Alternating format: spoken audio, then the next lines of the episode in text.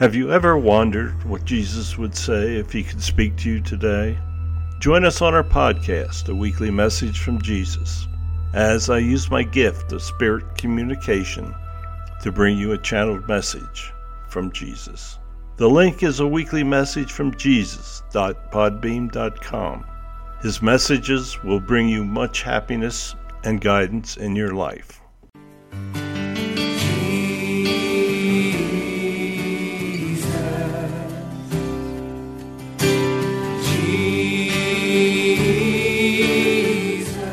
He sent forth his word and healed them and delivered them from their destruction. Psalm 107, verse 20. The message you're about to hear is a straightforward, down to earth, and insightful teaching by Lady Reverend Adelaide Heward Mills. Lady Reverend Adelaide serves under her husband, Bishop Dag Heward Mills, as a pastor at the Lighthouse Chapel International. Lady Reverend Adelaide is a handmaiden of God and is privileged to have been used by God to pastor and to speak the word of God, both nationally and internationally, to all ages and gender. She has a plethora of messages on many issues, experiences, and situations of life from God's perspective. Get ready to be transformed as you listen to this message by God's anointed handmaiden, Lady Reverend Adelaide Heward Mills.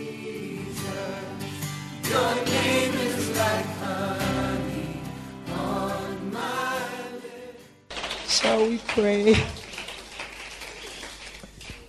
I want us to just personally ask God to touch our hearts, to speak to us personally. Because there can be a message, but there will be different aspects that will touch our lives. We want to pray that, Lord, let this word transform us. Let it not just be a social gathering, but let us leave here having had a spiritual encounter with you. So talk to God one on one, person to person, and believe that the Lord will touch you this morning. Lord, we want to thank you so much for this opportunity of coming together as laborers in your vineyard, of coming together as helpers meet that you have called, for coming together as people on whom, we on whom you have put your call and your giftings. We pray that the word of God will be glorified. We pray that the word of God will not be demeaned. The word of God will not be cast aside. The word of God will not be rejected. But we pray that with meekness, we will be able to receive the engrafted word of God, which is able to save our very souls. I pray that every superfluity of naughtiness shall be put aside. And I pray, O oh God, that the word of God will penetrate our hearts that the word of God will fall on good soil, that the word of God will yield much fruit with patience. Thank you for your anointing and for your grace. If it were not for your grace, where would we be? If it were not for your grace, Lord, I would not stand to proclaim the oracles of God. But your mercy and your grace has brought us this far. And for that, O oh God, we are grateful. And I pray, O oh God, that your anointing shall break every yoke I pray that those that are under every bondage, every oppression of the enemy, every obsession, every heaviness, I pray that it shall give way, O God, to the Spirit of God. Thank you for answered prayer. Thank you that you do more than we have asked you for this morning. Thank you, you do more than we have imagined. Thank you that you do more than we have thought of in accordance with your word. Amen. Amen. Hallelujah. Please take your seats. Praise the Lord. I formally welcome all of you to our 2006 Lady Pastors and Pastors' Wives Conference. Amen. I'm humbled by your presence, and I pray that just like the Queen of Sheba, who traveled from afar, you will receive something greater than you came with. Hallelujah.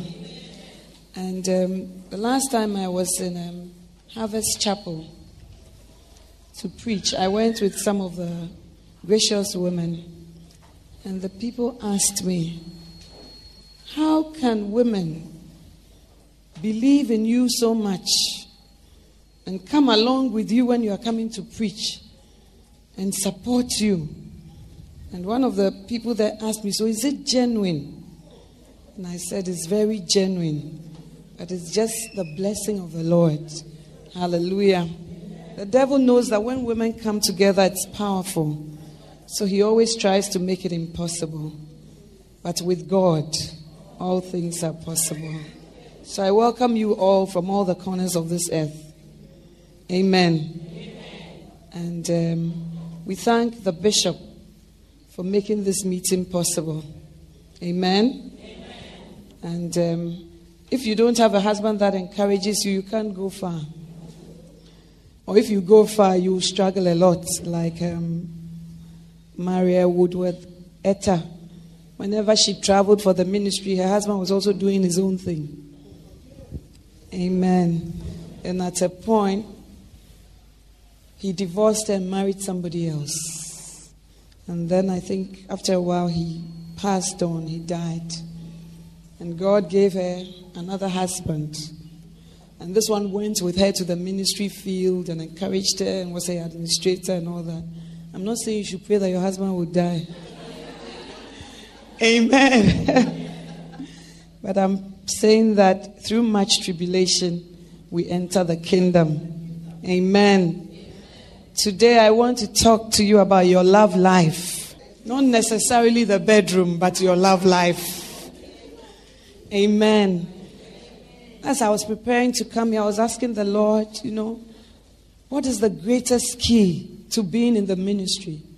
What is the greatest key to surviving as a pastor's wife? What is the greatest key to making it as a Christian woman? And the Lord said, What would be your answer? And when I looked through my own life, I came up with the fact that it's His love. Hallelujah. Because without love, you will become very carnal. And without love, you will fight your battles on the carnal plane. And without love, you will become very ugly. Amen. And without love, you will give up on people. And without love, you will condemn people in your mind. And without love, your heart will never be healthy. And therefore, your relationship with God will always be affected. And without love, no ministry can go forward. And without love in the pastor's wife's heart, there can be much division in the church. Hallelujah. And without love, there can be strife and vainglory. Hallelujah. And women have a way of fighting without anybody knowing that they are at war. Amen. We don't have to say many words, we just have to be there and the atmosphere is palpable. And you can see that the love walk has gone down. But the Bible says love never fails. It means that love always wins. Hallelujah. And I pray that the Lord will bless your life this morning. I want to start by talking about the attributes of love or the features of love. What are some of the things that define love? Shall we turn our Bibles to 1 Corinthians 13, verse 4? 1 Corinthians 13, verse 4. And by the way, we'll be having a question and answer time. So 1 Corinthians 13, verse 4.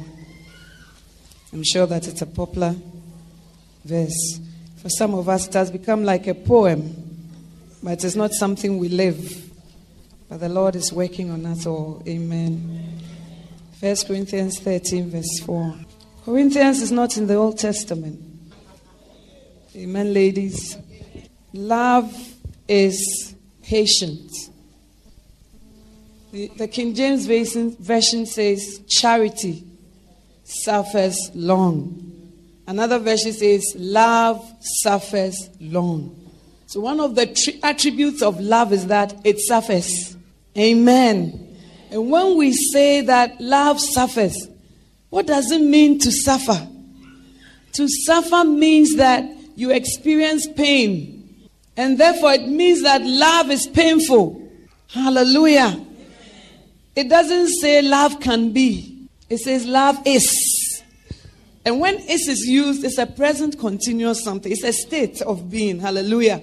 And the Bible says love is painful. When you are suffering, you are in pain.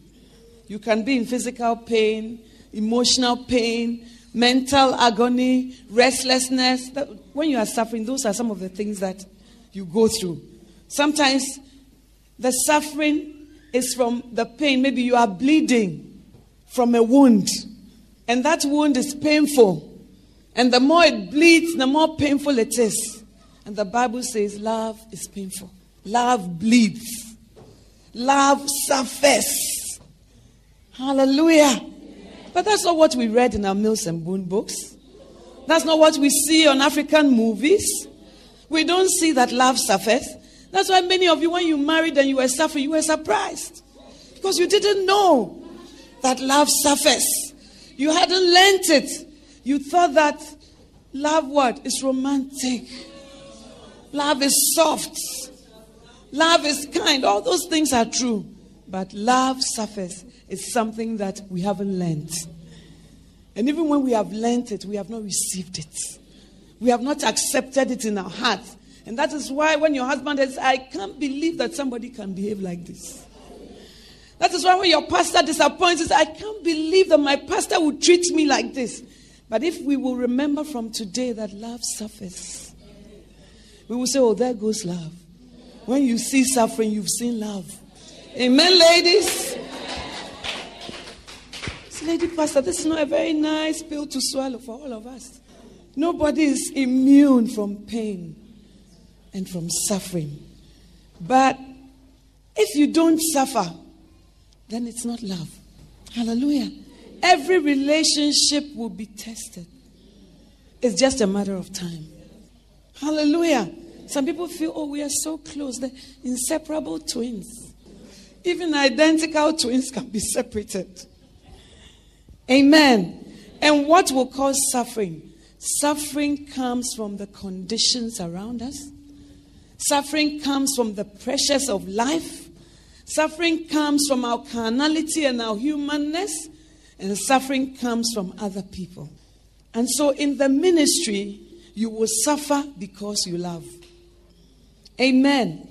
And I think that if you're a pastor's wife, you shouldn't just see your marriage as something done by the government of Ghana. Oh, they just gave us a marriage register we signed, and the side, I mean, the side thing is that we are just Christians. But I want you to see that being a helpmeet is a calling. And I want you to know that being a helpmeet is something that God will judge you about. Because everything God calls you to, he will judge. The Bible says that He will judge us according to that which has been done in the flesh. Everything that we have done. So God will call you up and say, Okay, help me, come up. Now, show me the aspects in which you helped. Oh God, I really helped to pull down.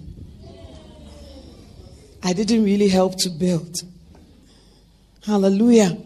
We should not see our calling as, oh, just something tried, something ordinary. Somebody just married. I met my husband myself. And I fell in love myself. He also fell in love himself. And we decided to be together. You know? So God should not bring himself. It's our own idea. But it's God's idea. Hallelujah.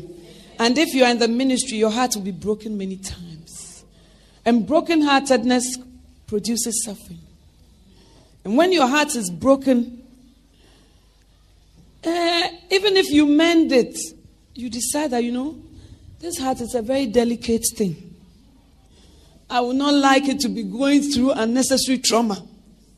So let me build a wall around it so that I will protect my heart. But when the Bible says guard your heart, it doesn't say guard your heart against the people who hurt you. It says guard your heart because out of it are the issues of life. Issues, not people. Amen. Issues are different from people. Hallelujah. You may have had an issue with somebody. So guard your heart from the issue tainting the wellspring of life, which is your heart. But don't guard your heart from that person who initiated the pain. Because the person is just fulfilling prophecy that love suffers. And the person is just showing you that God's word is true. Hallelujah. Some of you sitting here, maybe you haven't suffered before. But if even you haven't suffered, then probably you haven't also ventured out to love. And if you haven't suffered, You probably have stayed in your comfort zone. But sometimes, even when you are in your comfort zone, trouble comes to you. So, when I was a younger Christian, I felt that, oh, if you are very peaceful, you keep your heart well, you mind your own business, trouble doesn't come to you because you are peaceful, you know. But I found out that things just come to you no matter how peaceful you are. And how will we know you have love? Your, if your love is not tested. The Bible says the love of God is shed abroad in our hearts by the Holy Spirit. So the love is there, it's been shed abroad. But for it to manifest, suffering is one of the things that God may use. like you heard last night, Joseph had to demonstrate love for his brethren. And in the account, the Bible says many times Joseph wept. Anytime he remembered, he wept. But this time he wept not out of bitterness and out of revenge, but he wept out of all that he had been through and where God had brought him to. And the Bible says that when Joseph's father died, the brother said, Now that our father is dead, Joseph's manifestation is going to come fully. He is now not going to treat us well because they were not sure of his love. But the love was genuine, and so it survived. And he suffered because he loved. Amen. And you too, you will suffer because you love. Sometimes you pour out your whole life into a sheep. Sometimes 3 a.m. you are asleep, your phone is ringing. Your baby has been crying. You get us. Yes, hello. Oh, Lady Pastor, I'm having this prayer. Oh, let's pray. Be encouraged. The Lord is with you. Let me share a verse from Psalm 127. The Lord is my light and my Psalm 27. You do all that. The person calls her down. Lady Pastor, my husband has thrown my things. I said, Oh, wait a second. I'll be there. Without making breakfast for your husband and running through various problems, you are there. So, don't do that. The Bible says, you know, don't go about it this way. And uh, all that. And you think to yourself, now that I've poured myself out, they're really going to love me. They're going to really appreciate me. You know, and they're going to really see what I've done.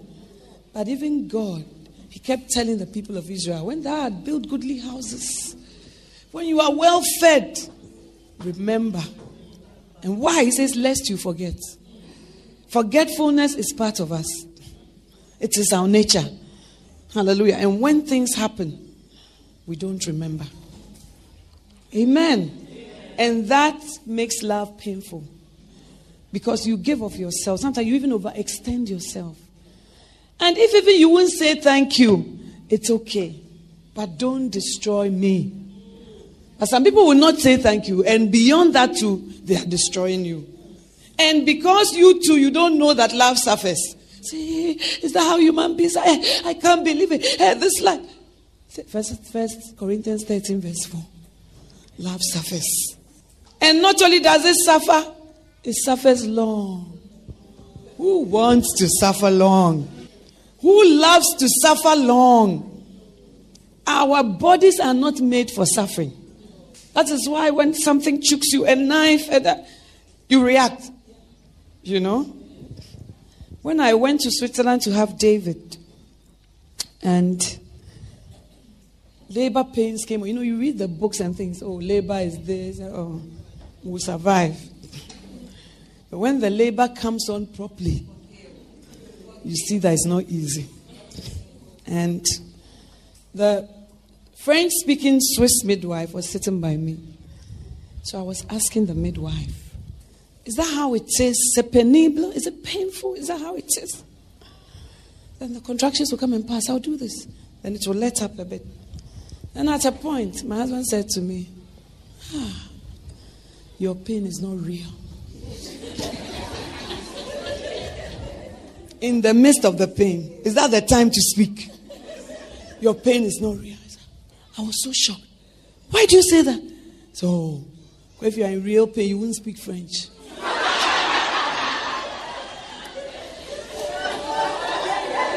you will speak your mother tongue. But now you are saying, c'est pénible, c'est pénible, it's not real.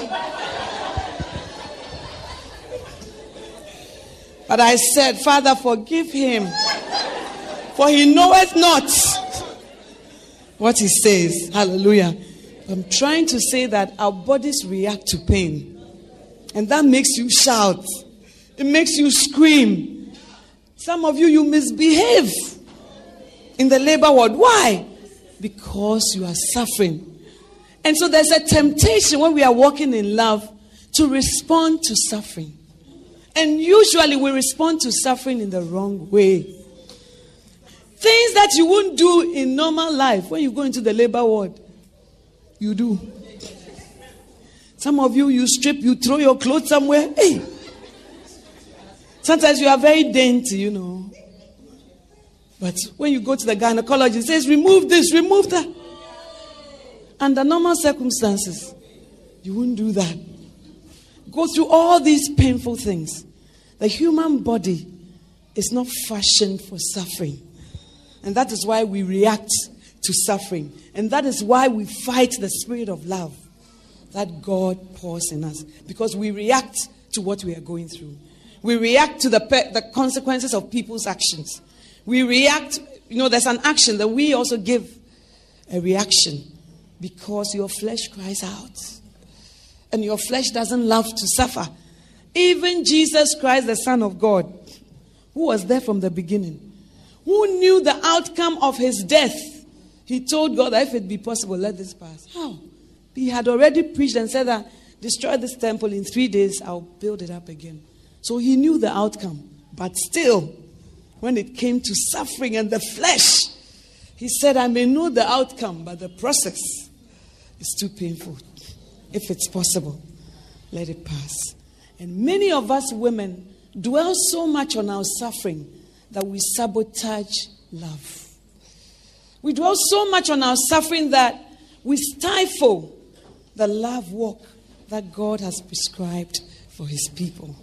Hallelujah.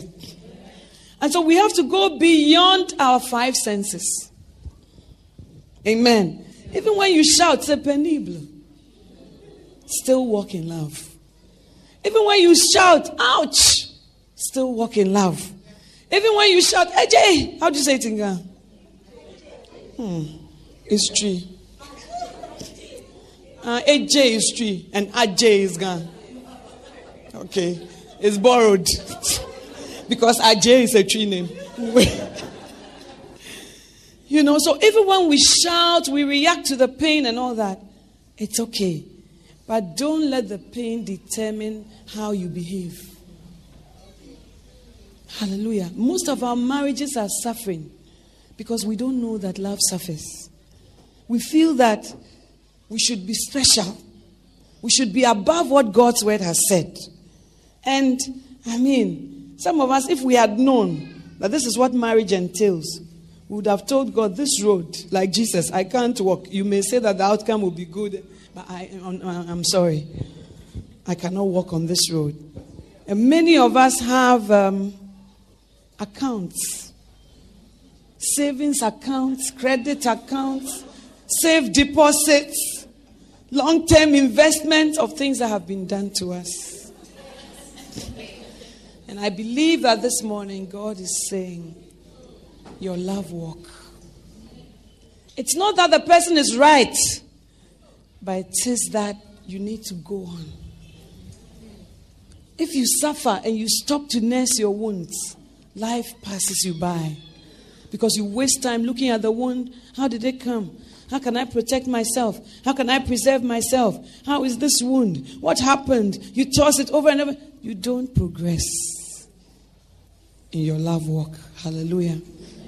But this morning, I believe that God is healing hearts here and helping us to go beyond.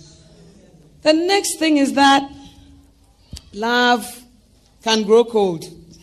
First Peter chapter 1, verse 22. Love can grow cold. Is it true? First Peter chapter 1. This when you get there, read it for us. First Peter chapter 1, verse 22. See that you love one another with a pure heart fervently so if love can be fervent, then love can also be dormant and cold. All right? Let's go to Revelations chapter 2, verse 4. But I have this against you, that you have left your first love. Remember, therefore, from where you have fallen, and repent and do the deeds which you did at first, or else I'm coming to you and will remove your lampstand out of its place. Amen. The Lord says, I have this against you that you have left your first love. Not that you don't love anymore, but your first love is not the same. How many of us know that first love is different? Hallelujah. First love is very pure.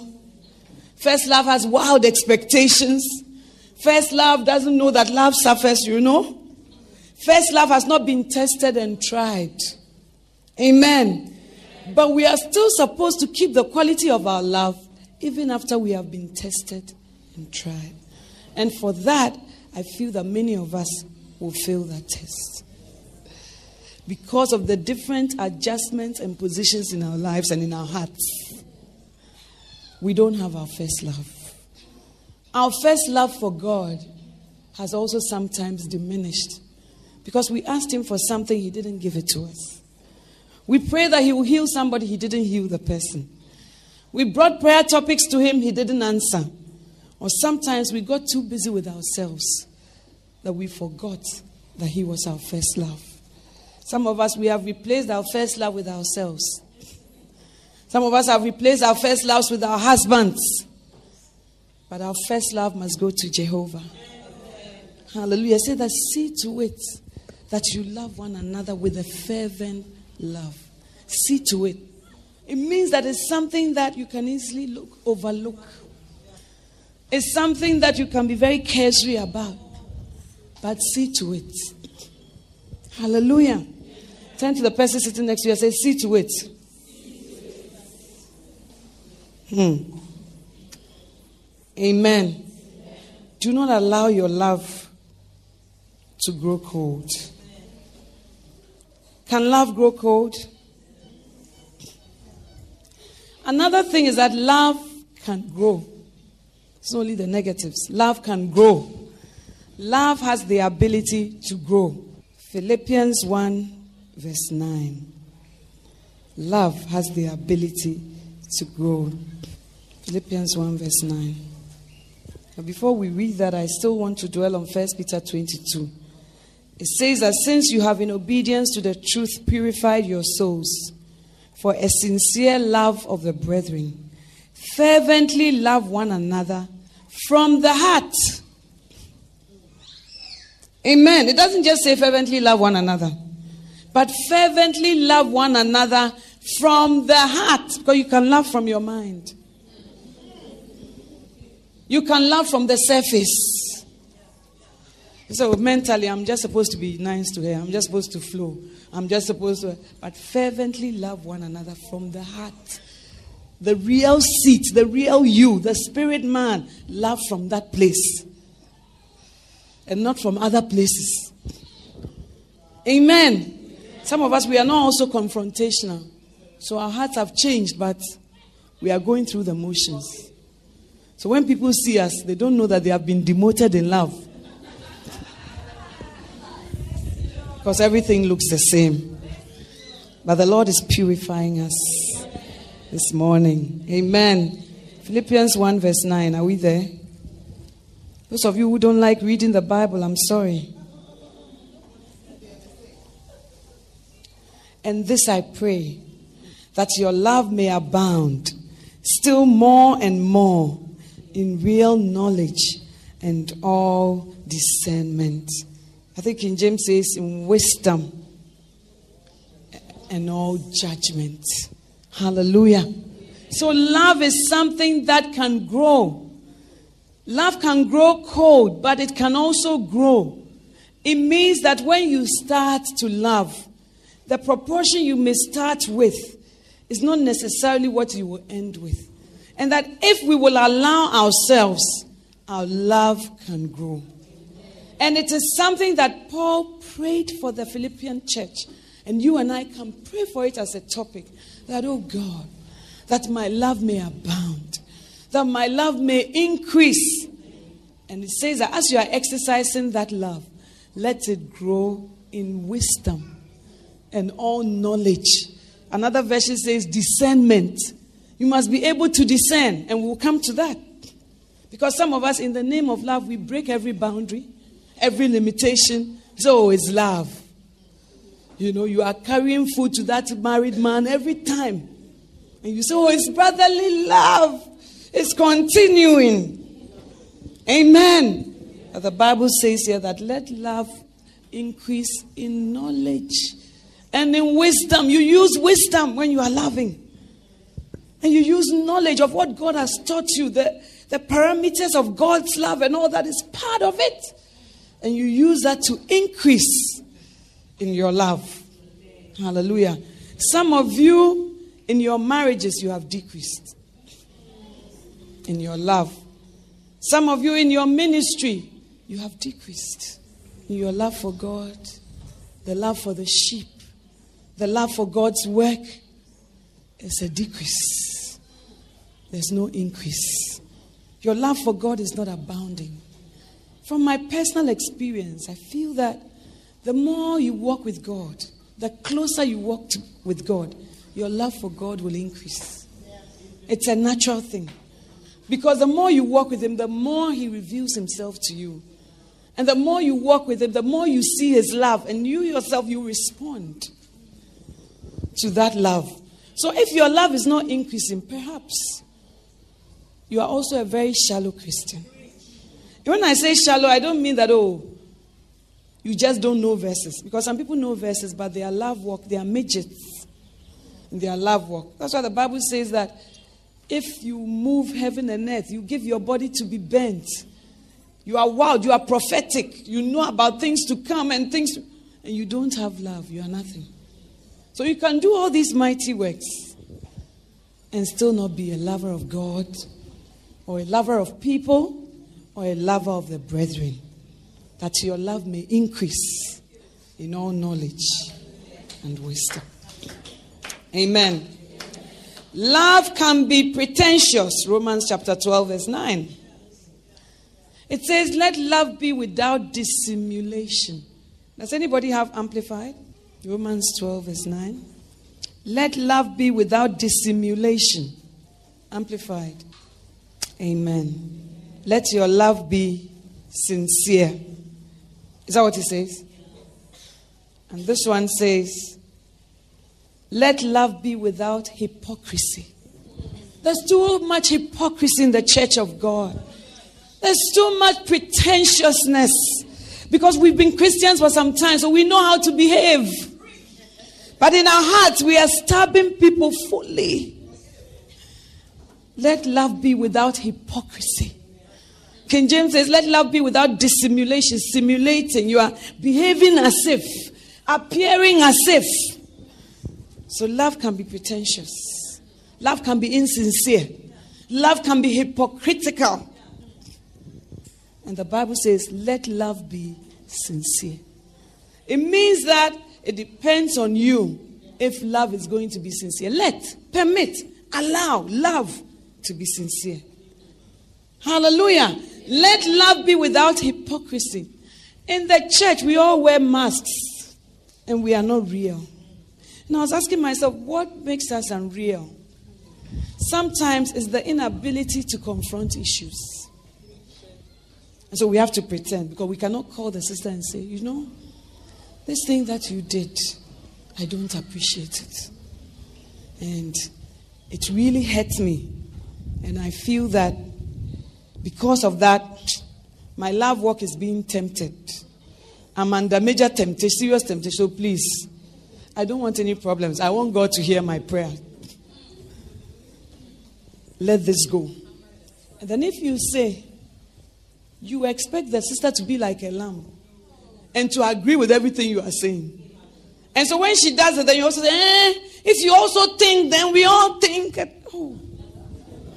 The thing becomes worse than it was at the beginning. Hallelujah. The Bible says man looks at the outward. That's the hypocrisy, the mask. What looks. But God, He looks on the heart. And that is why God rejected Saul because he was looking at the heart. And that's why he rejected the other brothers of David because to the man of God, the brothers were good, good for kings, the ones that God had anointed. He hadn't even thought that there was any other child anywhere. So the fact that the man of God approves of you doesn't mean that we can see your heart. Amen. You may be a shepherd, very busy. You are moving here, you are going. Oh, he's such a good shepherd. No love. But when we see you, you look so serious, so loving, so gracious, gracious woman. And yet there's no love. And Samuel comes with his horn. He's even ready to anoint you, but for God's intervention. But man's endorsement does not last long. Let us seek for God's endorsement. Hallelujah. And what is hypocrisy? Hypocrisy is behaving as if something is when it isn't. And the Bible says that love must be sincere. And because we don't want to confront issues, number one. Number two, we want to force our views on people when we confront them. Maybe you say, Oh, the way you behave, the way you talked, I didn't like it. Then the sister says, Well, that was not my intention, you know. Me, that's how I speak. So if you're offended, sorry. Then you get very angry because you wanted her to come like the Lamb of God. To say, Oh, yes, the way I spoke was not right. You know? But I have learned that even if I don't see the other person's view, I love to step in the other person's shoes. To say that this is not what I meant, but if this is the effect it has had on you, then I'm sorry. Hallelujah. But many of us have become prosecutrixes, prosecutors, and we are dissecting issues little by little.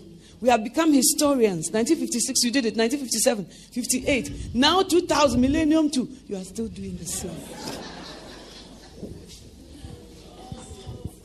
And because we don't want to bring trouble in the church, trouble in courts, we just become hypocrites around. And if love is to be without hypocrisy, it also means telling the truth to ourselves. Because when we tell the truth to ourselves, it will help us to be truthful with others. Bible says, lie not against the truth. Sometimes the Holy Ghost is the truth, showing you that this thing that you do, it's not good. These lies that you tell, it's not good. But it's oh, it's not lies, it's just defense. Oh, it's not lies. I meant something else. The most difficult person to judge is yourself.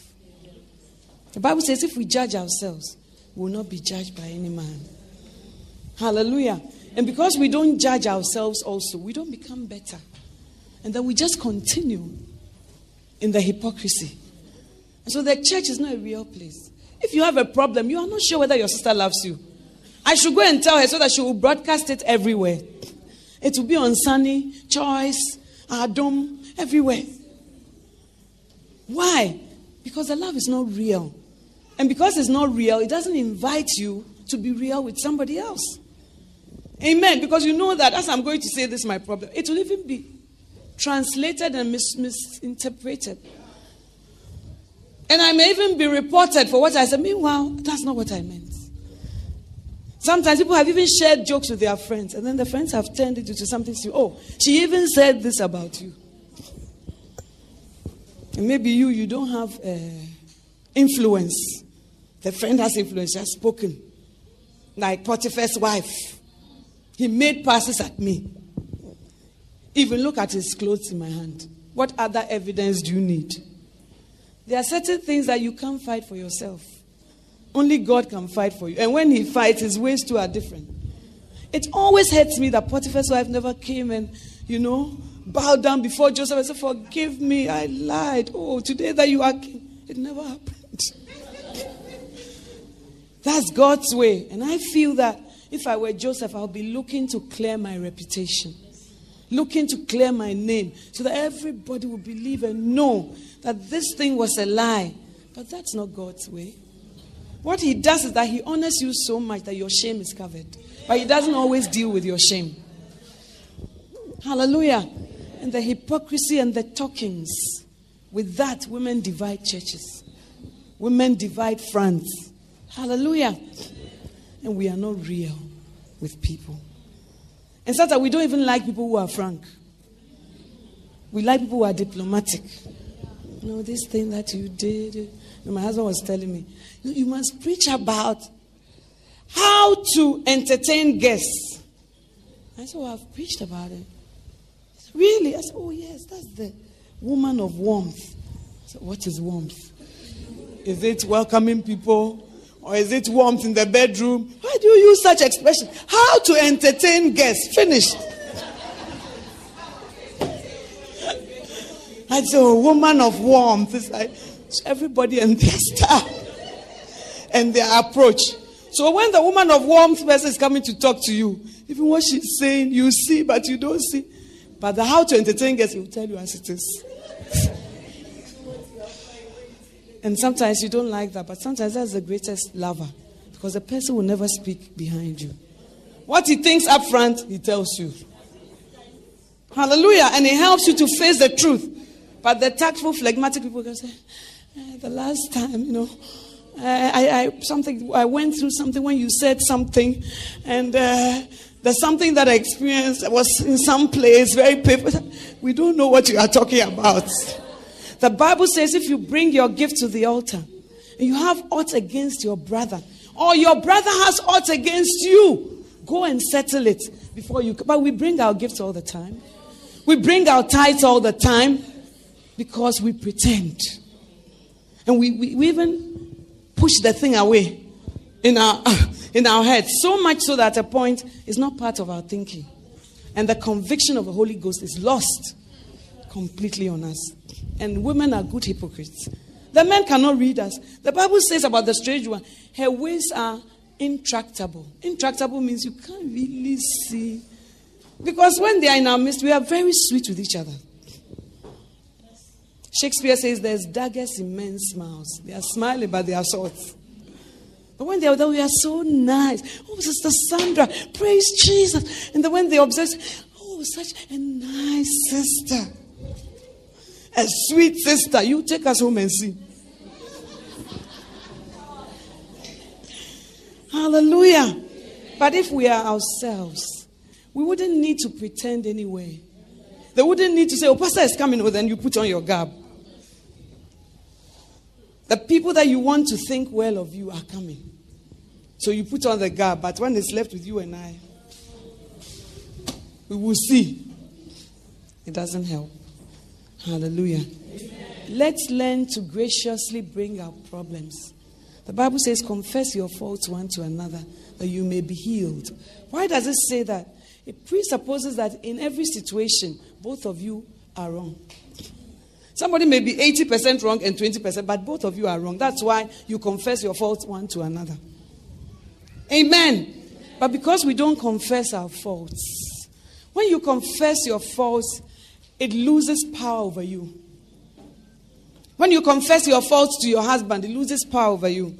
Somebody said, My husband, when I come to apologize, he changes where he sits. He adds more cushions so that he will go higher, create a throne. A real life story. And then he crosses his legs so that he will be higher from where she is. I said, uh huh. So what are you apologizing? What are you apologizing about? So what happened last time? I'm sorry. What happened? So what are you sorry about? You know? And I remember that Sometime in my own life, I'll come and say to my husband, Oh, I'm sorry for doing this. Then he will look from the side of him. For what exactly? Ah. Oh, what happened yesterday? I think I should have gone about it in a better way. Which better way? I mean, why all these? You'll be dying. So I decided that I'll just confess to God and leave the rest. Because as I'm coming, interrogation, cross examination. For what? So, what can you do better? Oh, yeah, I shouldn't have gone about it that way, or I shouldn't have described it that way. So, next time, will you? Hey! Small sorry that I've come to say. It has become a whole convention. I don't need that. It takes humility to walk. And sometimes when you are saying sorry, in your head, at least in my case, sometimes I know that it's not that I am the only wrong one, but I've just decided to be gracious. Then now you have taken your throne or whatever, you're asking me in what way? What better way? Next time, how will you do it different? And what is all this? Hey, it's Jermaine from the Healing Time podcast. Listen, I know you may not need this, but I know you know somebody who's broken, somebody who has lost hope, somebody just down and out. Tell them that the Healing Time podcast is here. It is a new day. Let's get better together. And so sometimes along the negotiation that we say, but you too, you did then the whole. The whole thing becomes polygamous, fault. Hallelujah. That is why in law there's a subject called negotiation. Because you have to learn it, how to negotiate. Hallelujah. When I preach on, I mean, not today, but I've preached on the woman of good understanding. I have taught about the steps for negotiation. How to negotiate your way out. And sometimes when the person says, So what will you do differently from yeah. You say, Lord, I'm just being humble so that you will lift me up, Lord. You have to look unto Jesus. Otherwise, you can't. Amen. If you look at mine, said, I'm now going so that there will be a whole sermon for praise and worship, offering and everything. I'm not going. And it makes love become with hypocrisy. I'm not saying that everything can be solved. There are some problems that can be, cannot be solved. And we'll come to the key of acceptance. There are certain problems that cannot be solved. Nobody is perfect, and anybody can hurt you at any time. And often, that is God's cross that He allows you, your cross that God allows you to carry, so that you will die to self.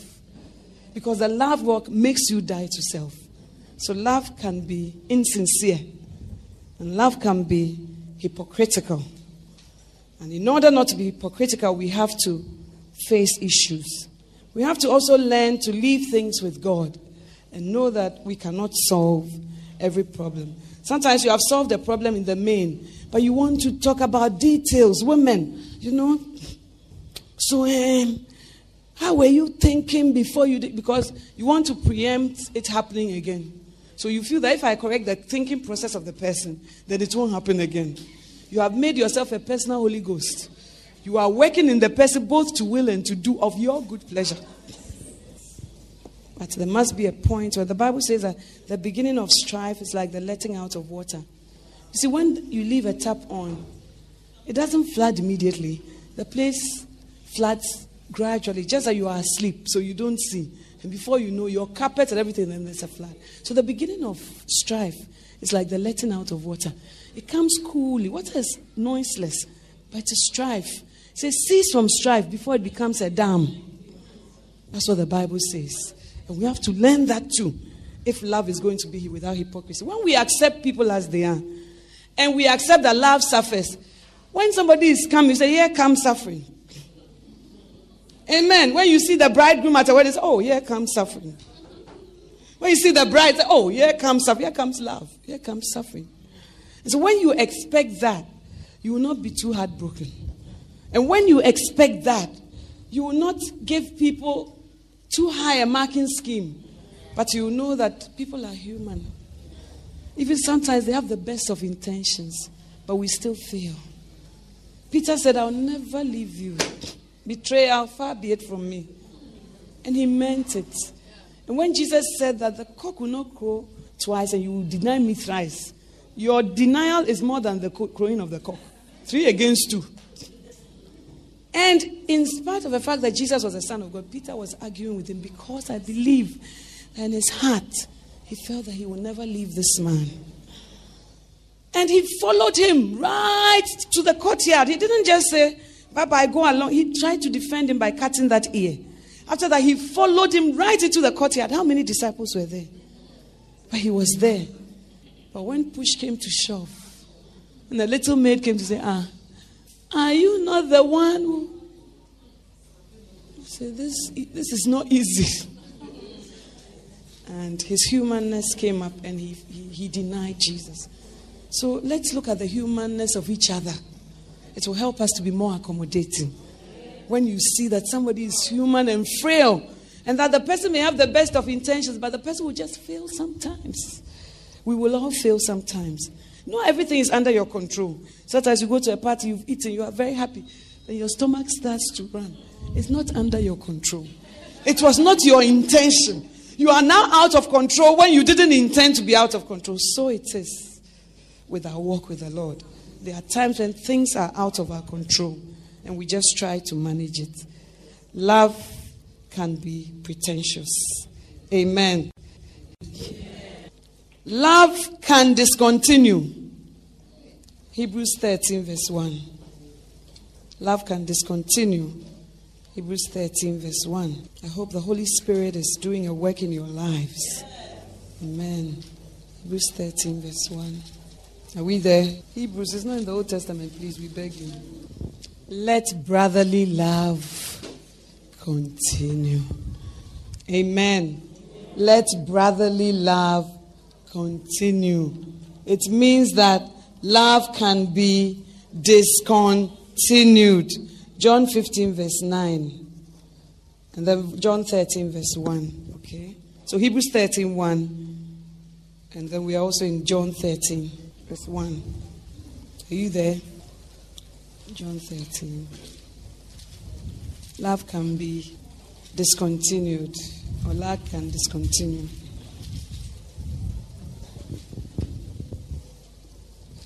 Now, before the feast of the Passover, John 13 1, Jesus, knowing that his hour had come, that he should depart out of this world to the Father, having loved his own who were in the world, he loved them to the end. It means you can love but not love to the end.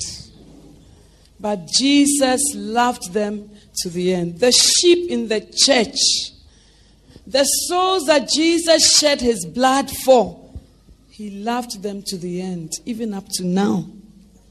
And we too must love people to the end. We shouldn't love them only when they are good. We shouldn't love them only when they are lovable. When you love somebody when he's lovable, you are just like an unbeliever. But when you love somebody when he doesn't deserve your love, you have become like Christ. He loved them to the end. Hebrews 13:1 let brotherly love continue. John 15 verse 9. Just as the Father has loved me, I have also loved you. Continue or abide in my love. So you can discontinue God's love. You can step out of God's love. Jesus, having loved them, loved them to the end. What is it that doesn't make us love people to the end? We become emotional casualties. We have accidents on the road of life. We have disappointments on the road of life. We experience betrayal on the road of life. And as we go through all that, our love begins to want to discontinue. Amen. You see, you never love if your love has not been tested. Don't tell me, oh, I'm so full of love for the brethren. If the brethren haven't tested your love, then your love is not a mature one. But love matures under trial, and love grows. Hallelujah. Let's allow brotherly love to continue. In many churches, brotherly love has stopped. People come to church, they have an attitude, they have a mind, they look in a way, they are not happy, they are making comments in their heads, they are angry with the pastor so that his word they cannot even receive it. And some of you wives, you are discontinuing in love on Sunday mornings. Your husband preaches insults in your head. Look at what he's telling the people. As if he does it. He shouldn't bring himself here this morning. Some of you, we thank God that your husbands don't have a pulpit ministry. Because if they did, it will not be easy for them. Your mouth will be like from here to the sea as the minister. But love is irrespective of how we feel. And that's why love suffers. You will suffer on Sunday morning to listen to the person who has hurt you so badly. And after he has hurt you and come to stand in the pulpit, he won't also concentrate on his preaching. He's coming to use you as a window. Amen, ladies. He's coming to use you as a window. You know, the week before last, I think Reverend Saki was preaching. Said, As for me, when my wife offends me, so when he came, I said, What about when you offend you? I said, Oh, it's not part of the preaching.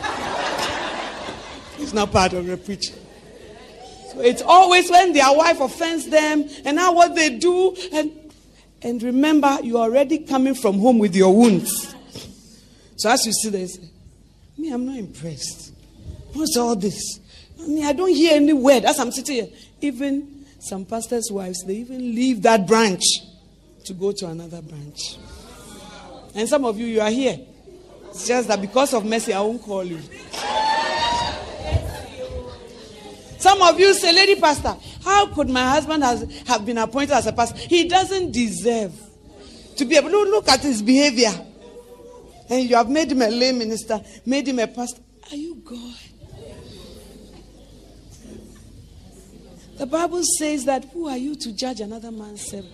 Before God, he stands or falls. If God wants him to fall, it's up to God. Not up to you, but some of you. You say you even call by his side, you won't come because the man misbehaves. And Sister Mommy, every day she's talking to the woman. What about the men? Hey.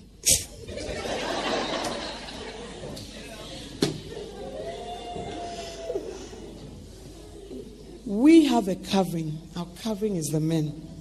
Hallelujah. And I'm encouraging my husband, don't go for it. Have a men's meeting. It will work. It will whatever. So where will I put it on my schedule? And then he said to me, okay, if you plan it for me, then I'll. do it. we are getting there. Hallelujah. But I have seen as a wife that, or a lady pastor, that when you deal with yourself, your problem becomes easier. Now, when you are busy dealing with somebody else, amen. Some of you say, My husband is a branch pastor. Every time he preaches, I just get angry. So I'm going to Apache. You are here, I know you. You are here fully. and so now you there, you are in Apache.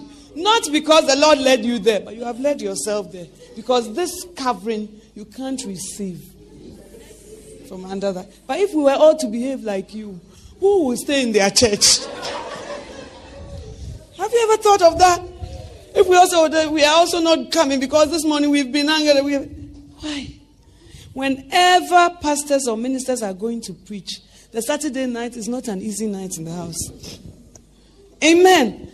Things that even don't concern you, they're angry about. I think it's their own pressure that they don't have anybody to extend it to. So you are the closest, so they just put it on you. But you really haven't done anything. And great men like Derek Prince and Co said that their wives have learned to stay out of their way.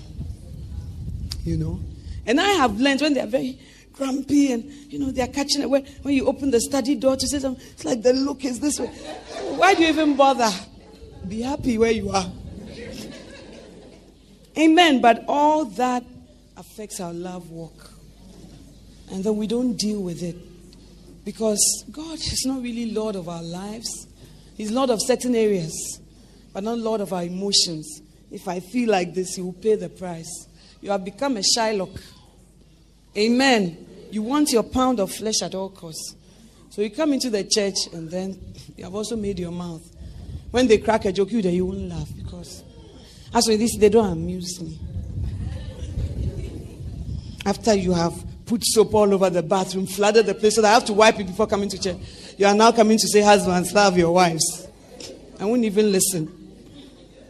But when your husband steps on that podium, he's a man of God. Forget about the marriage relationship because as you are in the church, you will be decreasing spiritually, and other people will be coming up and being blessed. And you won't know that that's Satan's way of not making you grow. Hallelujah. And you say, I won't come to church again. Hebrews 10 25. Not forsaking the assembling of some. As the habit of some. God knew that some of you to be your habits. Amen. And when you also are preparing to preach, your small, small, small preachings, do you see the tension you come under? Hey, you shout at the children. I don't like that. It should remind you. You should stop in your tracks and say, ah, this is the pressure my husband goes under. But because you have never preached before, some of you. So when he's praying and you are now bringing a ben no, I just say, the tap has done this. Unnecessary because you don't know what preparing to preach is about. And then when he reacts, you get angry. One pastor's wife said to me, she was sick. Oh, very sick. Her husband came from outside. What's wrong? I have a headache. I feel cold, you know.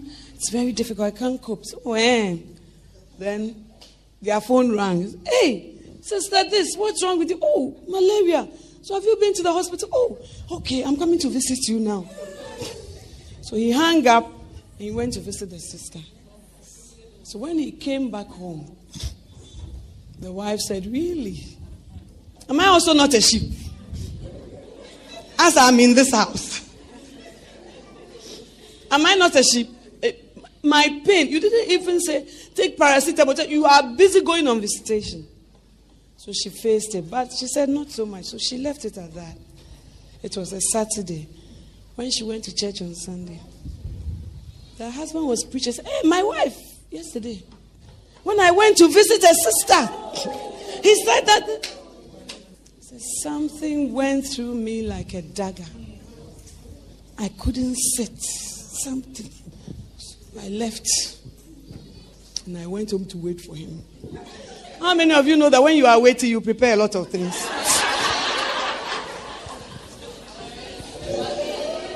Wait for him. It's a true story. And then when he came, her teasers were ready. This is about me. In fact, I will not use anything to say I didn't say. I gave it to him fully. And the husband was so surprised. I said, okay, so this is one sermon. So how many Sundays are you going to continue to face issues? You will get weary. You have to leave everything to God. The Bible says about the virtuous woman that let her works praise her. I believe that when you walk with God, God will let your works shout and your works will praise you. And it's also a love walk to love the unlovable husband at that time who has said bad things about you. And to love God more than you love yourself. Just so that you don't come and pout and sulk and be facing people. Even the sister who was visited, she didn't say he should come. Then you see her, you, you don't want to talk to her, you want to face. She never had any hand in it.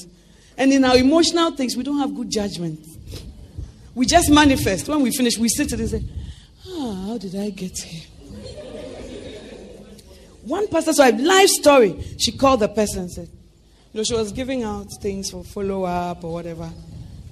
And then she had told the girl, You see, I want to tell you that no matter what you do, my husband will never be interested in you. She, she called the church member and said, and a lot of emotional pressure. Look, let me tell you. Then after she called again, said, I'm sorry for what I said. I didn't mean what I said. Then she hung up. Then she went to church on the Sunday. She was giving up forms for follow up, and the girl was in the group. But the girl had also gone to sit in a corner somewhere. So she shouted in the church to the girl, eh, when I'm sharing the things, you won't come for it, isn't it? Wait, when my husband comes to share it, then you come for it, okay? How many of you know that everything is fault? And after that, she was crying. Oh, you see, that's not what I meant. Emotions. Leading. And now the sister cannot be in that branch again. I am not even saying that the sister is innocent, but you have to suffer for a greater good. And God Himself will fight for you. Are you going to fight everything? Everything you see, to be in the ministry, you need a deaf, dumb, and blind spirit. If you don't develop that, you can't survive. Hallelujah. You are too alive. Die. Die. If you don't die, God has to kill you, like when He met Moses. But if you die, the Bible says, I'm crucified with Christ. But some of us, Christ has died, but we, we are not crucified with Him. We were just watching on, but we never went through our own crucifixion. And because of that, we haven't progressed in our love. And when you look at the effect of that, a whole church being destroyed, and then your emotional comfort, which one should you choose? The fact that you are suffering doesn't mean you should misbehave. When you are suffering and your things come, begin to count 20 so that you will become normal. Hallelujah. So then the sister has to be advised, oh, go and join another branch. And as much as, you know, I understand, maybe it was a bit overboard, you were really feeling it, but self control is also a fruit of the Spirit. And the more you allow the Holy Ghost to indwell you, you will be able to have self control. But many of us, when our anger and our things are stirred up, that's it. And because of that, as women, we destroy so much. We create divisions in the church. Everybody has a camp. And your camp does not believe this camp, and this camp does. But to the men, we are all a congregation. But you know that you have five battalions in the congregation. You know it. Let brotherly love continue. It will discontinue because people will rub you the wrong way. It will discontinue because people will be unfair. It will discontinue because people will not treat you the way they should treat you. You will be tempted to let it discontinue. But remember that the Bible says, let, allow brotherly love. To, go. when you fall down, get up, clean yourself, continue to walk on. The Lord will bless you. Hallelujah. Love can be discontinued. Love constrains. The features of love is that love constrains. Okay? Second Corinthians chapter 5. Love constrains. Oh, I pray that the Lord is healing us and helping us to walk on. Second Corinthians 5. 2 Corinthians 5:14 For the love of Christ constrains us. My version says the love of Christ controls us. Love has a controlling power. Hallelujah. The love of Christ controls us. I want you to turn to the lady next to you and say, What controls you? Some of us, we are controlled by our emotions. Some of us, we are controlled by our tongues.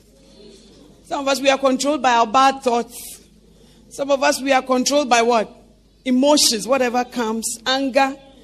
But the love of God controls us. Hallelujah. Can the love, you see, your love for God will be so much that it will make you sober. Your love for God will be so much that it will make you choose the right path. Your love for God will be so much that it will affect the way you behave. The love for God will be so much that it will give you a pure heart. The love of God constrains us. New American Standard, the love of God controls. Some of us are uncontrollable. Your husband cannot control you. God also cannot control you. The word of God cannot control you. Good counsel cannot control you. And I know a lady like that. Every time at 3 a.m., when she has problems, my phone will ring. I've told you this story before and no words. Oh. As soon as I hear the tears, I know. In the beginning, I didn't know. So I said, Who is this? Who is speaking? Speak. What's your name? Tell me. Throughout. Then the person will just hang up. That's all. Then when I come to church or whatever, the husband will call me. My wife called you at 3 a.m. It was your wife. Later, I got to know it was a bat. It still didn't make her speak. Very dramatical oh, crying on the phone. And always at ungodly hours. You know. So I tried to bring her close. Look, look at the word. It's true. You know, her husband was also very hot tempered. So I would call him and say that you too, your temper is not good. The Bible says that any man who can control himself is better than one who can rule a city. So try. You know, don't just whatever. Lady Pastor, it's true. But the provocation too is not easy.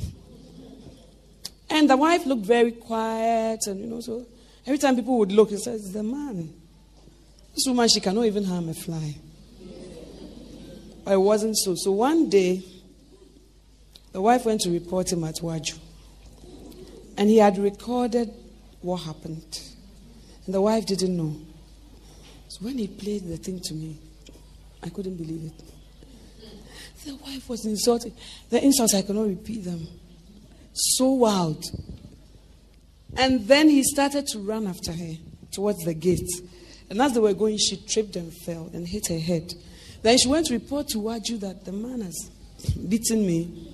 May I have this card? Okay. You are married, you can have so many other problems. But I used to tell her, you know, when your emotions come so much, what about God's word? Does it occur to you? You know? I said, You used to be so faithful. Tuesday service, ministry, me, all that sharpens you and makes you a better. But you, you don't seem to come anymore. So when I have problems, I don't come to church. The husband told me, Lady Pastor, what attracted me to my wife was that she was working in the tapes department. So I assumed that because of that, she likes tapes. When I married her, I saw that it's not so at all. You know, but I spoke to her many times. Oh, come, let's talk. You know, things can be better, whatever. But at a stage in her marriage, I couldn't get her. When I call her, come, she doesn't come. I her at church, are you coming soon? I'm downstairs. She won't come. Do you want to come and see Reverend Saki? She won't come. It was always the man coming, coming. So it never got anywhere. Then they filed for divorce. And before the thing could go through what I called the man, I said, Look, this is not of God. So don't divorce. If anything at all, you are separated now. With time, you can be talking, healing can come. And incidentally, when the case was even in court, I was going somewhere, I saw the two of them. Ah, These arch enemies. As for married people, you should never say their matter. so I just waved, you know. But later in the evening, I called the husband. I said, You said, I don't want to see her again. I don't, what happened? So, lady pastor, I was buying petrol. And then she also came to buy petrol. And so, you know, I, I spoke to her. And then I said, So let's go home. And then when we went home, When we went home, then she said, So what have you been eating? And then whatever. Then we ended up in the bedroom. So lady pastor, she has been visiting me every day. She goes back. So I said, Let your wife come. I want to speak to her. Whatever. She was very quiet. She doesn't say much, but she's not controlled by anything and anybody. No pastor could advise. No pastor could speak. And when I told the guy, put your thing on hold, go and tell your wife that I said that the divorce is not going to come on. And that you people, even though you are separated, should try and make up. So he went to see the wife. Well, this is what Sister mom is saying. What do you also think? I don't have any uh, thought about it. Why? Do what you want to do. And, oh. That also did not help. So on and on. I know now, I feel that she wanted her marriage, but she was not prepared to pay any price. Not even the, or to compromise. It's like how I am, that's how I am. In my pride and in my, I wouldn't even come for us to sit down to talk. Whatever he has said, he has said. And I also destroy him with my tongue. So, he even divided the pastoral friends because this one knows the story and this one knows the story. And this one is on the wife's side and this one is on the husband's side because of lack of control. The church that you are under cannot control you. The pastors who are, whom you are under cannot control you. Your husband you are married to cannot control you. The word of God cannot control. So what can control you? But love is something that holds you back. When you become like those people, Maile, Maile, Maile, then love says, Come, it's okay. It's all right.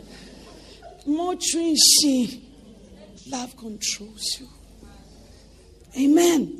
Love has the ability to control. But some of us, when we set the church of God on fire, it will burn. When we set our pastors on fire, they will burn. When we set our ministries on fire, and then after that, our own lives are affected, and we sit in the midst of it. Oh, how did these ashes come? It came with your fire of your tongue. Hallelujah. Love controls. And why would it need to control? It means that sometimes we get out of hand. Isn't it? Sometimes we overstep our boundaries. Sometimes our flesh manifests as if we are not even born again.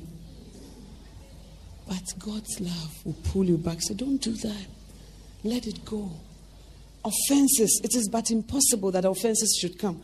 But you are offended, it's true, but let it go. I will heal you. You should be somebody that can be spoken to.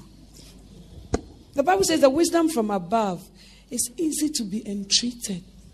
But some of us, we cannot be entreated about anything. I will leave. This church, I'm leaving. The way the pastor did it, I'm leaving. The way my husband did this, I'm leaving. Eh, pastor, the pain, eh, I think I don't think I will ever, ever, ever, ever overcome it. Are you the healer? When you get a wound, are you the one who heals it? Do you sit by it and fan it so that it will be healed? There's a healer when we have wounds. And we should not get into the business of becoming healers ourselves because God is a healer. And when you get a wound, God will heal you. Hallelujah. Love controls us. Paul was saying here, the love of God constrains me. It makes me want to do what is right. It makes me want to preach. It makes what does the love of God do in your life? I mean, this meeting I won't go. When I go, they'll just say, Love your husband, love your, and all that annoys me. Nothing controls you. You are out of control. And if you are out of control, you are just about to blow up. Anything that's out of control, lawlessness, rebellion, it just goes from one thing to another. Hallelujah. So may we recognize when we become out of control or we start to walk on that way, in that way. Hallelujah. Now, Lady Pastor, you have talked about all these things. What are the benefits of my walking in love? What are the benefits of my walking in love? John chapter 14, verse 22 to 23. John 14. 22 to 23. Let's read from 21 so that we read in context. In context. Are we there? If you are not there, shout, wait for me. He who has my commandments and keeps them, he it is who loves me. And he who loves me shall be loved by my Father. And I will love him and will disclose myself to him. Judas, not Iscariot, said to him, Lord, what then has happened that you are going to disclose yourself to us and not to the world? Jesus answered and said to him, If anyone loves me, he will keep my word, and my Father will love him, and we will come to him and make our abode with him. Hallelujah. In verse 21, Jesus says that Literally, if you love me, obey my commandments, isn't it? That's what we are told. And he says that he who loves me shall be loved by my Father. I thought that God loved all of us already. But this is an additional love. It is beyond the love of salvation. And when we love God, he also will love you back. Hallelujah. Amen. He who loves me shall be loved by my Father, and I will love him and I will manifest myself. Could it be that you are not seeing God because you don't love Him back? Hallelujah. He says, My Father will love Him, number one. I will also love Him and I will manifest. New American Standard says, I will disclose. Many of us, we don't know Him because we don't love Him. It is beneficial to us to love God. Because when we love Him, He will disclose Himself to us. Sometimes when you go to, through a situation, don't you want God to disclose Himself to you? Don't you want Him to even explain a little? Or give you some insight or some wisdom? Sometimes it's even only counsel you need. You have two right things, oh God, which one should I do? You have two wrong things, a Lord, how should I go about it? He said that He will be loved by my Father. I will love Him, and then we will manifest ourselves to Him. Oh, the great things we lose by now walking in love. Hallelujah. Great benefits that don't come to us because we do not walk in love. And verse 23 says that if anyone loves me, he will keep my word, and my Father will love him, and we will come to him and make our abode with him, apart from manifesting himself with you. I thought that God dwelt in everybody. But he says, If you love me, I will come and make my abode. My permanent residence will be in you. That's where I will live. Hallelujah. It means that the converse is true. If we don't love him, he moves far away from us because God is love. And if there's no love, then God is not. Amen. So he will stay as far away from you as possible. And he will not come and make his abode in you because your love walk is not real. The Bible also says, How do you say you love me and you don't love your brother? So it's a chain thing love of the Father, love of the Son, love of the brethren. Hallelujah. And some of us, we even pick and choose those whom we should love. We love only those who can do things for us. We love only those whom we see as influential. We love only those whom we feel have been good to us. But the Bible says, Love your enemies. It is not a suggestion, it's a command. Jesus said, And this commandment I give you that you love one another. It's a commandment. A commandment is different from a, a discretionary something. You may do it. So it says that you love one another. Hallelujah. It is a commandment. And many of us, it's a commandment, but we still do what we like. We don't listen to him. We don't look at what he thinks. If he likes, you should go far away. Even to make an abode in us, it's not even our desire. It's coming to live in me. Congestion. You should just be somewhere. I'll also be my somewhere. But if God manifested himself to us, how different our lives would be. Hallelujah. John 16 27. John 16 27. Is there 27? Yeah. John 16 27. For the Father himself loves you because you have loved me and have believed that I came forth from the Father. Amen. For the Father himself loves you because you have loved me. Hallelujah. That buttresses the first point. The Father himself, not his angels, not his messengers, but the Father himself loves you because you have loved me. When you love God, it attracts a certain special love from God. And if God loves you, how many enemies can you not withstand? If God loves you, it doesn't matter who hates you. Hallelujah. And sometimes people look at you and say, ah, your life is blessed. Why is that you, whatever you do, works? Why is it that you, whatever what door you go to, it opens? Perhaps you should check out the person's love life. Because the love life may be an answer. Hallelujah. Ephesians chapter 3, 17 and 18. Don't worry, we'll be ending soon. Ephesians chapter 3, 17 and 18. Paul was praying for the Ephesian church. and says, So that Christ may dwell in your hearts through faith, and that you, being rooted and grounded in love, may be able to comprehend with all saints what is the breadth and length and height and depth, and to know the love of Christ which surpasses knowledge, that you may be filled up to all the fullness of God. Amen. It says that when you are rooted and grounded in love, you will be able to understand what is the length and depth and height and breadth. It means that when you are not rooted in love, you can't understand the dimensions of God's love. Hallelujah. So you deny yourself of being able to comprehend what is the length and breadth and height and depth by not walking in love. Amen. And in verse 19, and to know the love of Christ which surpasses knowledge. Why? so that you may be filled with all the fullness of God.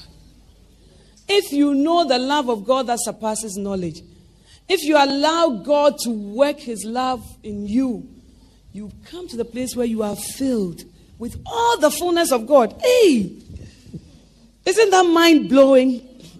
I feel that many of us have not become what God wants us to be because of our faulty love walk. And that's why we are not filled with the, all the fullness of God. God is all powerful, all knowing, never needy, having everything, the epitome of wisdom, the epitome of power. Everything you are going to be filled with the fullness of God. I thought that it will come when you speak 30 hours in tongues. I thought that it will come when you fast for 30 days. But the Bible says that being filled with all the love of God,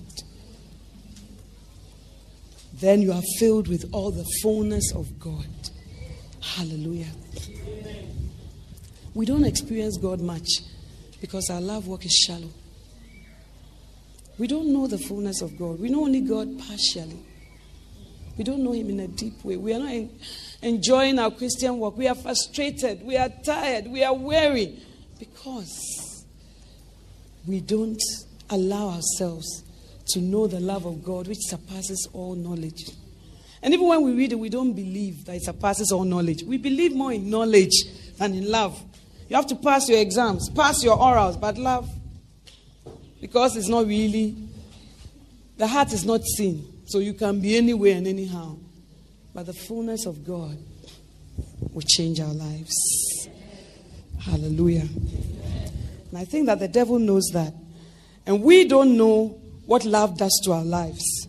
So we just follow our emotions. But the devil knows. And so he stops us from walking in love. Hallelujah. First John 4, verse 16. First John 4, verse 16. Love is gain, you know. And we have come to know and have believed the love which God has for us. God is love. And the one who abides in love abides in God. And God abides in him. The one who abides in love abides in God. Your living place is in Christ, in God. And not only that, as you are in Him, He is also in you. I thought that that was a promise that you have immediately you get born again. But I think that there are higher steps. That as we remain in love, God abides in us. And we abide in. When you abide in God, the circumstances around you don't matter. When you abide in God, you are emotionally stable. You are not on a yo yo, up, down, up, down. My husband did this, my did this. Never happy, never content, up and down, up. Check your love walk. You are probably not abiding in God. And God is also not abiding in you. Then, lastly, Matthew chapter 19, verse 16. Matthew 19, verse 16. And behold, one came to him and said, Teacher, what good thing shall I do that I may obtain eternal life? Every you have much opportunity to labor in it, and it wastes your energy, it wastes your resources, it stops you from moving on, and it makes the enemy triumph. Like Hannah, when Penina sings, you cry. Every day Penina sings, you cry. Who is in charge of your life? Is it you or Penina?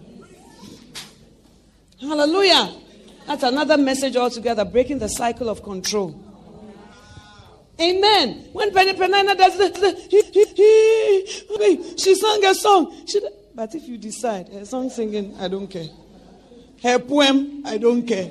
Her dancing in front of me, I've not seen. In fact, when she dances, I also dance with her. So that we are all in the same flow. God's wisdom to deal with some of these things. Hallelujah. And it makes you accommodating. And you genuinely not, not, not, not next because you deal with them and you move on. You see, and also you see a higher calling. Ah, I have a lot of things to do. Pastoral care. This I'm now coming to call my and say, look, the way you shake your waist when you pass by me, I will also shake so that I will join join you. No, I will not lower myself to join you. I will go for the higher calling. Amen. I will go for the higher calling. You will pull me into the choir. I will not participate because it takes two. Amen. But if this one does, then you also do. In Ghana, is there a choir called Ochoko Bila or something? Is it a profane word? But they do it. It's like when you do, then. So now when they say, she says, I say, where did you learn that from? And they'll do their eyes. Now they won't even open it. Hey, my boys don't do that. When they are quarreling, they don't do. But the girls, it's different.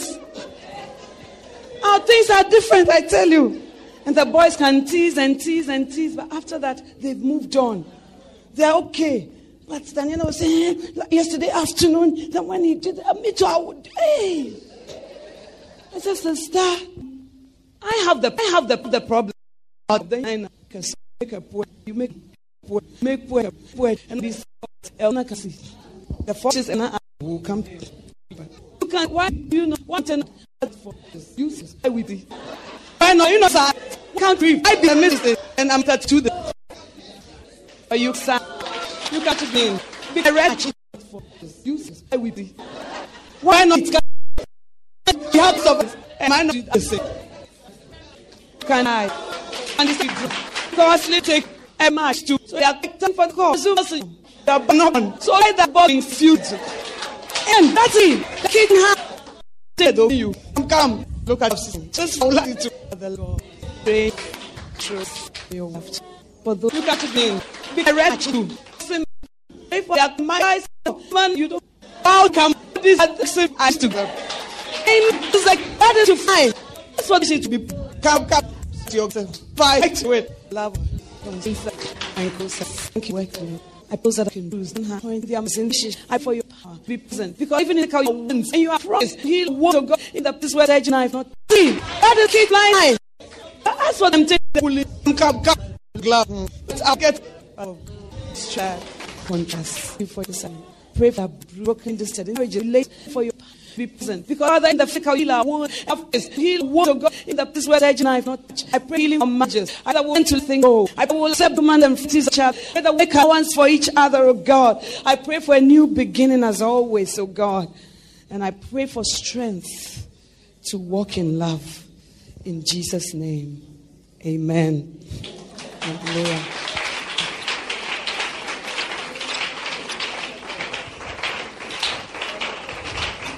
And please sit down.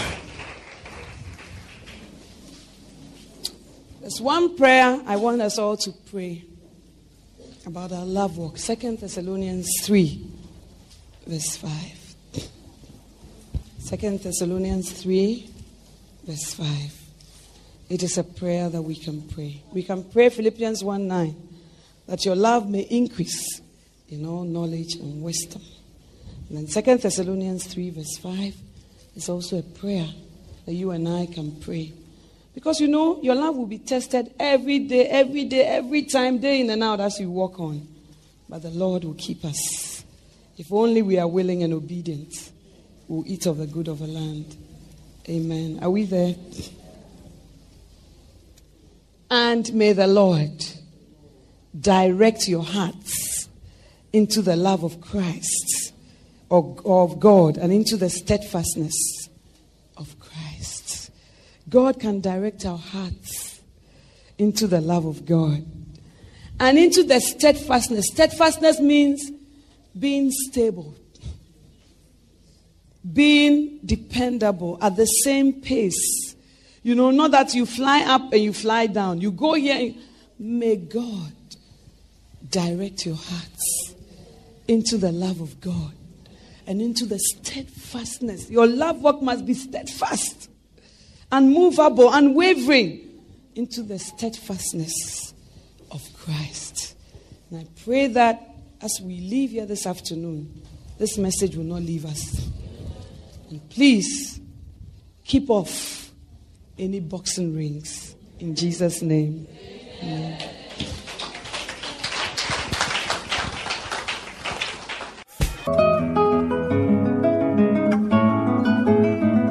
It was great having you today. To find out more about the resources available by Adelaide Heward Mills, please visit the Vision Bookshop at the Qodesh, North Kaneshie, or meet her on Facebook at Reverend Mrs. Adelaide Heward Mills. For prayer and counseling, please call 0243 187 900. You can also drop us an email at honeyonmylips at gmail.com. We would love to hear from you. Until next time, God richly bless you.